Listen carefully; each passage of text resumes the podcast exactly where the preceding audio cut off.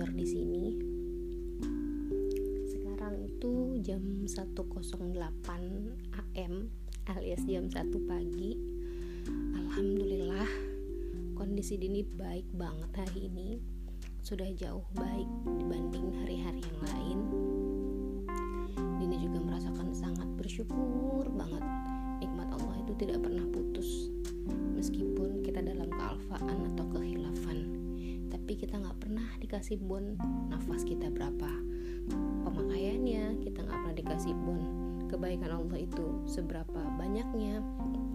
Jadi nggak akan imbang kalau dibandingin antara kebaikan dan juga dosa-dosa yang sudah kita lakukan.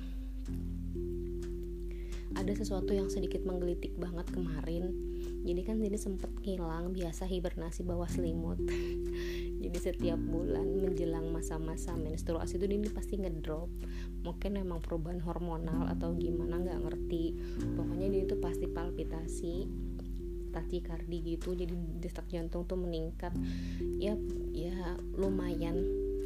Tidak seperti hari-hari biasanya. Kadang 100 10 sampai 100 berapa belas itu ya ketika menjelang-jelang tuh kayak gitu. Terus ini nyeri dada terus sering lemes yang bener-bener kayak pengen itu cuma tiduran doang bisanya.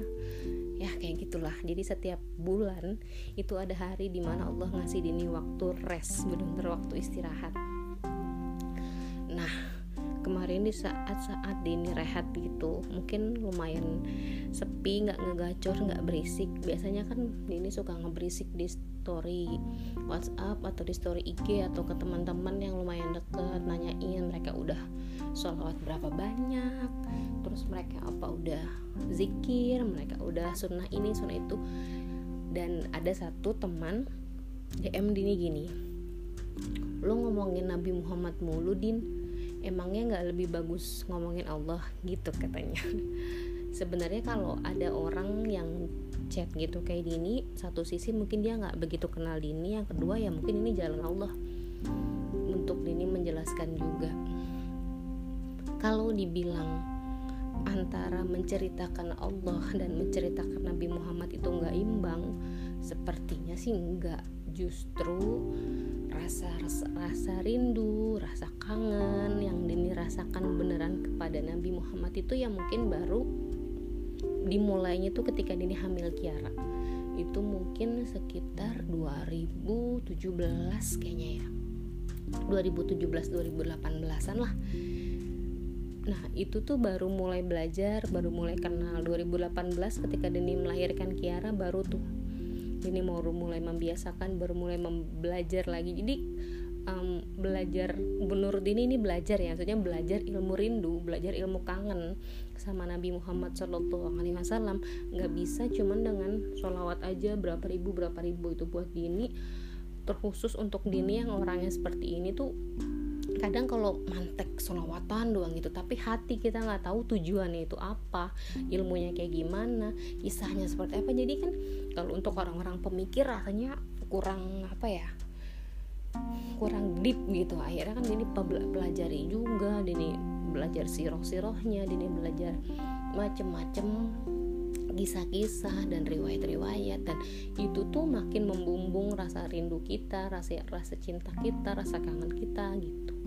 Dan memang harus diakui Dini kenal ini dari kecil Islam. Ini kenal Nabi Muhammad dari cerita-cerita dari ngaji dari kecil. Tapi untuk belajar ilmu rindu ini yang harus diakui ini belum bisa disebut banyak. Ini paling baru dua tahun terakhir. Tapi ada tapinya. Kalau ditanyakannya tentang kebesaran Allah kuasa Allah rasa syukur kita kepada Allah uh itu aduh bukan gini nggak mau bicarakan tapi untuk beberapa teman-teman yang kenal sama Dini itu selalu diucapkan setiap saat. Maksudnya setiap Dini ngomongin usaha juga kita nggak cuma ngejar omset gede-gedean tapi juga ini sering ngingetin kalau usaha apa pun bisnis jangan lupa. Yang paling penting tuh bukan cuma untung dan cepat develop atau berkembang tapi juga kita harus mikir selamat. Kenapa jangan cuma usaha omset besar dan lain-lain tapi kita nggak selamat? Ya kan kita juga pengennya biar selamat. Nggak selamat ya tabrak-tabrak aja tuh semuanya ya riba lah ya curang ya ini itu yang penting kan untung dan lain-lain. Tapi kan kalau kita pengennya berkah kita juga harus selamat. Nah kapan sih Dini mengenal dan titik balik Dini me merasakan Allah itu hadir? Justru kalau Allah nggak hadir dalam diri Dini 10 tahun belakangan ya mungkin udah minum apa ya? Ya macam-macam lah. Dini pasti sudah berpikir buruk banget tentang hidup. Dini pasti sudah berusaha yang tidak baik tidak baik. Dini juga pasti sudah ada di titik nyerah yang ah kayaknya ini nggak bakalan bisa deh nih kalau misalkan ini kayak gini terus. Ya iman lemah ya ilmu lemah ya hadirnya Allah tidak kita bangun tidak kita panggil tidak kita pancing tidak kita rasakan. Udah bunuh diri kali maksudnya kalau misalkan nggak kayak gitu. Justru Allah lah yang menemani dari saat itu gitu. Jadi kalau boleh jujur dari kecil sampai Dini SMA lah gitu. Dini memang bukan terlahir dari orang kaya justru kita Dini terlahir dari orang yang kurang mampu sederhana kurang mampu lalu bisa sederhana dan cukup lah gitu. Tapi tetap di akhir perjuangan Dini SMA masih banyak apa gejolak-gejolak ekonomi yang Dini rasakan. Mungkin adik-adik Dini nggak merasakan tapi Dini pribadi yang merasakan banget perjuangan tough di sini tuh soal ekonomi. Hadirnya Allah merubah banyak banget cara pandang Dini kalau boleh dibayangkan jadi saat itu adalah saat di mana remaja puncak gitu remaja akhir mau memasuki masa dewasa awal ketika di kuliah Dini harus menghadapi melepaskan dan mengikhlaskan cita-cita yang sudah Dini kejar 2 tahun. Jadi Dini ngejar cita-cita itu tahun pertama Dini kecelakaan jatuh akhirnya nggak diizinin untuk kan apa kuliahnya di luar kota ya. Jadi sama bapak nggak dikasih lah. Anak perempuan yang cuma sebiji di di luar kota juga harus kuliah. Kedokteran kan nggak mungkin. Akhirnya sama babe tahun pertama nggak diizinin berobat lagi.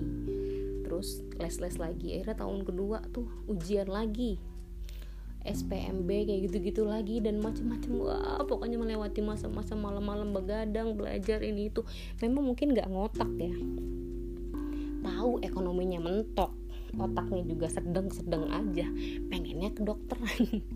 Mungkin dalam artinya ya dalam kasarnya mah ya nggak ngotak gitu tapi kan anak muda jiwanya darah muda. Emang mikir sejauh itu cuman taunya cuman ambisi dan pengennya itu titik udah. Alhamdulillah tahun kedua Dini dapat kedokteran itu. Tapi harus dilepas lagi. Kenapa? Karena ibu Dini sakit. Stroke di usia muda yang lumayan langsung parah. Akhirnya uang yang tadinya kita siapkan untuk kedokteran harus dialihkan untuk berobat terus kenapa Dini bilang Allah menemani di situ? Kalau Allah nggak menemani Dini udah gila. Ini udah ah. Karena untuk mencapai titik lulus itu aja tuh susah banget. Untuk anak yang seperti Dini yang bukan dari ekonomi baik baik banget saat itu. Maksudnya bukan dari ekonomi ekonomi cukup yang cukup untuk ratusan juta. Kedokteran nggak ada yang sedikit kan? Nggak ada yang murah cuy gitu maksudnya dan ini berusaha untuk memaksimalkan dari sisi kemampuan berpikir atau kemampuan otaknya. Meskipun sadar diri sebenarnya nggak bagus-bagus banget tapi oke okay lah berjuang gitu. Ya udah akhirnya harus dilepas juga. Itu rasanya wah mau marah mau kesel udah udah semuanya lah campur aduk. Tahun pertama ujiannya tahun ujian pertama Dini rasakan saat itu karena Dini harus tahun pertama Dini kecelakaan besar akhirnya gegar otak dan gak bisa ngambil pendidikan di luar kota nggak akan diizinin sama orang tua. Karena kan di situ sering pingsan harus belajar bangun belajar ini oh macem-macem deh. Tahun kedua Dini harus ngelepasin lagi karena ibu sakit. Tahun ketiga apa Dini menemukan sakit-sakit yang uh, mulai datang sedikit-sedikit. Jadi dari mulai dini nabrak orang nih lagi naik motor mau praktek di Citra Insani waktu itu nabrak dong gue. Nabrak orang. Blank mata tuh putih gitu. Kan panik ya. Akhirnya di, di rumah sakit langsung kita bawa. Untung pasti untung orang yang ditabrak nggak kenapa-napa pas dicek sama dokter kenapa Dini nabrak ini tuh ke UGD dan lain-lain? Nanya sama dokter yang di situ karena kebetulan kita prakteknya di rumah sakit. Dicek lah kalau kata dokternya saya itu bilang ini katarak traumatik. Anak muda usia 20 tahun deh kayaknya waktu itu. Kena katarak. Kan puy. Aduh ya Allah. Melalui lah proses berobat lagi. Mata ditutup sebelah berapa lama? Nggak boleh kena cahaya nggak boleh kena ini ditetesin obatnya tuh sakit banget perih banget yang bisa ayo ribut deh ribut deh. Kalau misalkan mau netesin obat itu bener-bener sakit banget. Lewat tuh ya kan berapa lama berapa bulan. Masih sering pusing masih sering vertigo masih sering apa lemas-lemas kayak gitu masih sering agak sesek. Tapi dari mulai um, katarak itu sudah mulai membaik dah. Terus datang lagi kelenjar getah bening. Itu di ini di leher ada benjolan ada kali berapa belas. Banyak banget. Dan itu tuh kalau dipegang itu dia geser-geser gitu nyeri apa kayak gerak-gerak gitu. Kan kita di, di ini saat itu udah kuliah di kebidanan. Jadi karena di kedokteran harus dilepas ini pindahlah ke kebidanan yang punya saudara jadi bisa masuk di tengah-tengah waktu. Kan udah udah masuk ya kan? Jadi kalau misalkan masuk kampus dari awal lagi belum tentu bisa kalau nggak pakai nepotisme. Maksudnya tuh kalau nggak pakai jalur yang kita kenal gitu. Akhirnya udah bingung itu kenapa leher bisa sebanyak itu? Kan udah takut cancer dong atau apalah gitu. Ini kelenjar getah bening banyak banget di leher benjol-benjol gitu nyeri ini sering demam ini sering mual ini sering apa namanya kayak mau pingsan gitu lemes banget parah. Akhirnya ronsen kirainnya paru-paru ada apa-apa kan. Ternyata nggak kenapa-napa paru-parunya. Dari situ sudah mulai ini beberapa kali sering nyeri dada. Terus juga pernah kita apa namanya pingsan-pingsan gitu.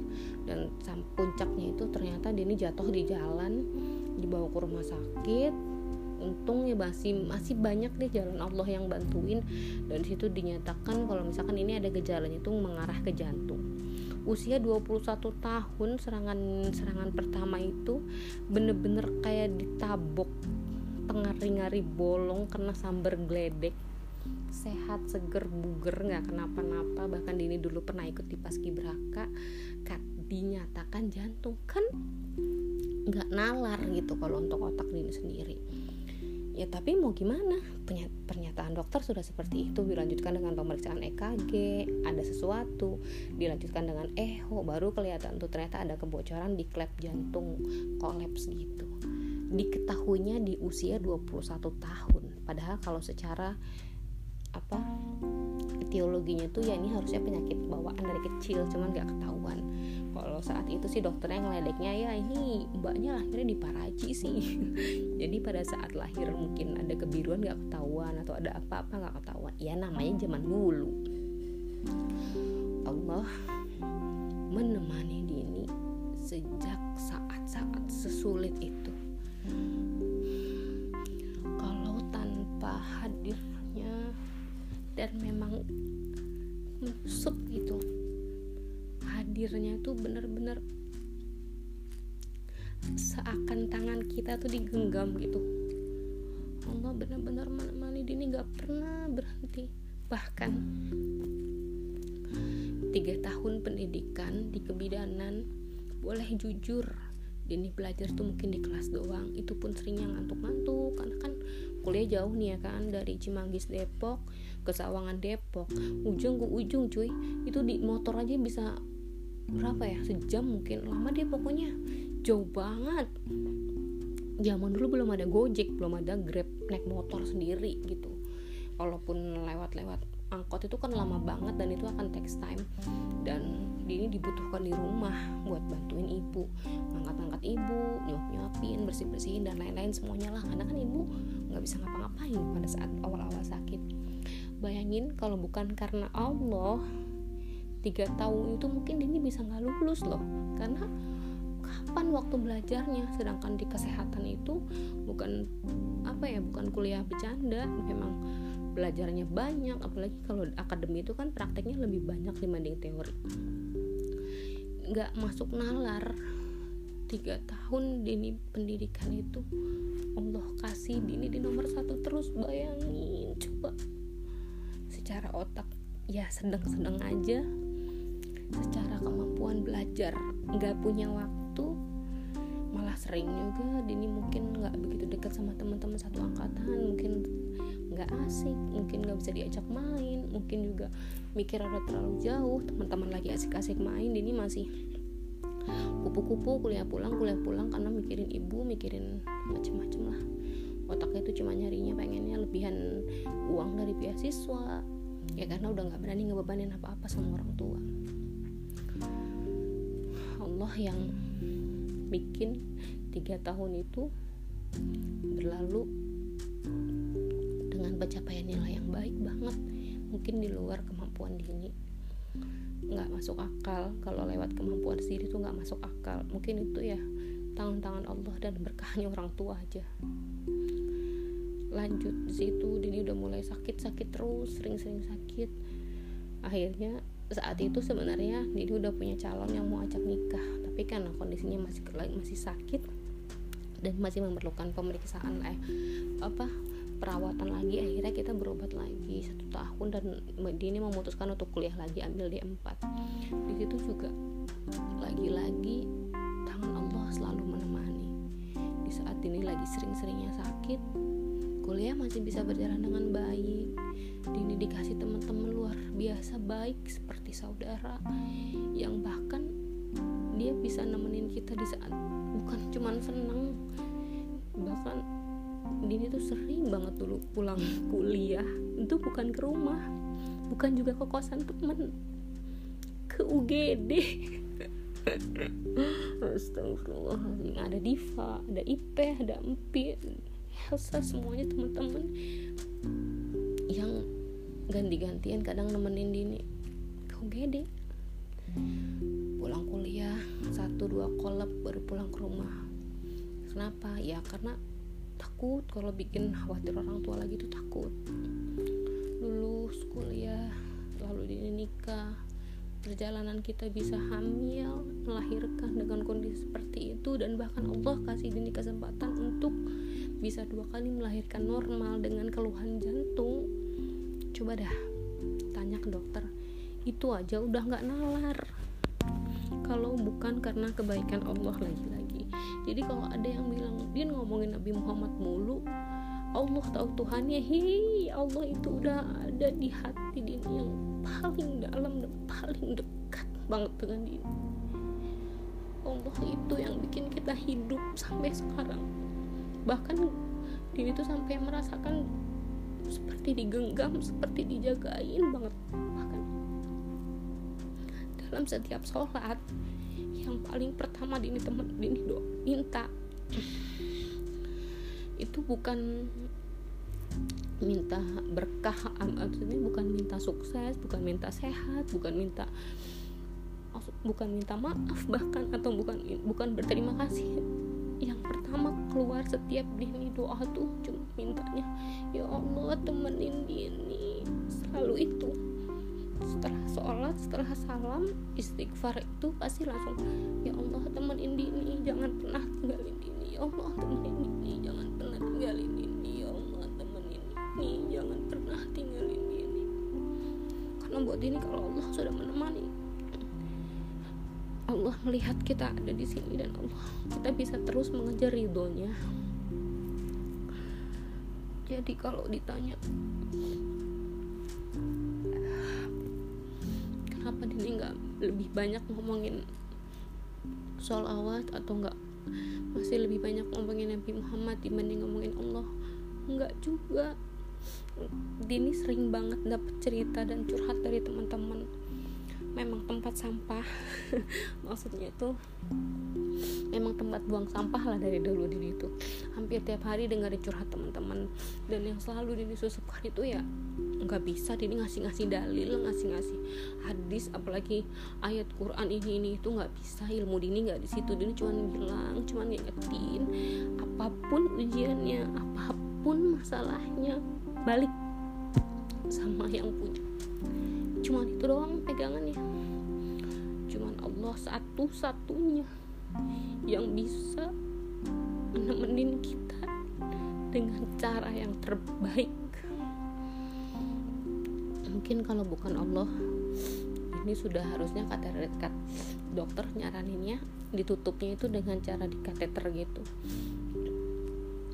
Tapi bukan operasi besar operasi yang apa dari paha kayak gitu deh. Pokoknya dia nggak ngerti dengernya juga udah takut akhirnya nggak berani.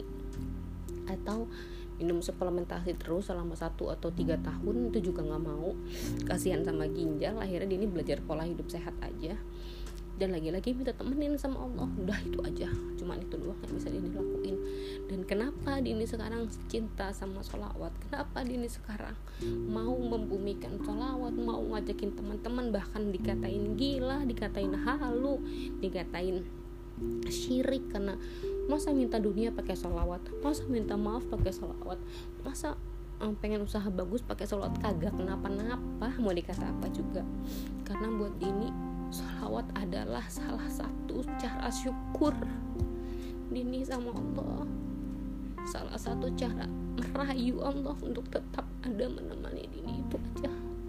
Kenapa lewat sholawat? Ya karena lewat sholawat itu adalah surah cinta dari kekasihnya Allah.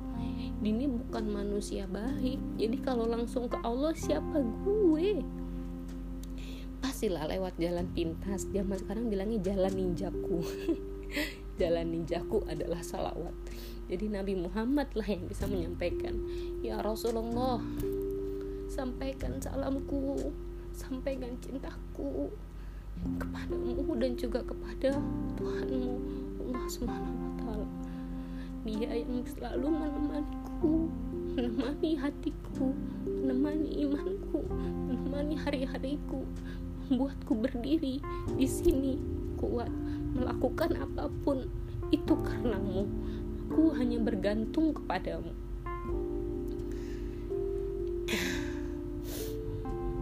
Memang melodramatik banget kalau udah bahas ini karena saat itu dia masih remaja banget baru masuk tahap remaja akhir dewasa awal sudah melalui proses-proses itu teman-teman tuh mungkin masih banyak yang main hangout ke mall jalan-jalan pacaran.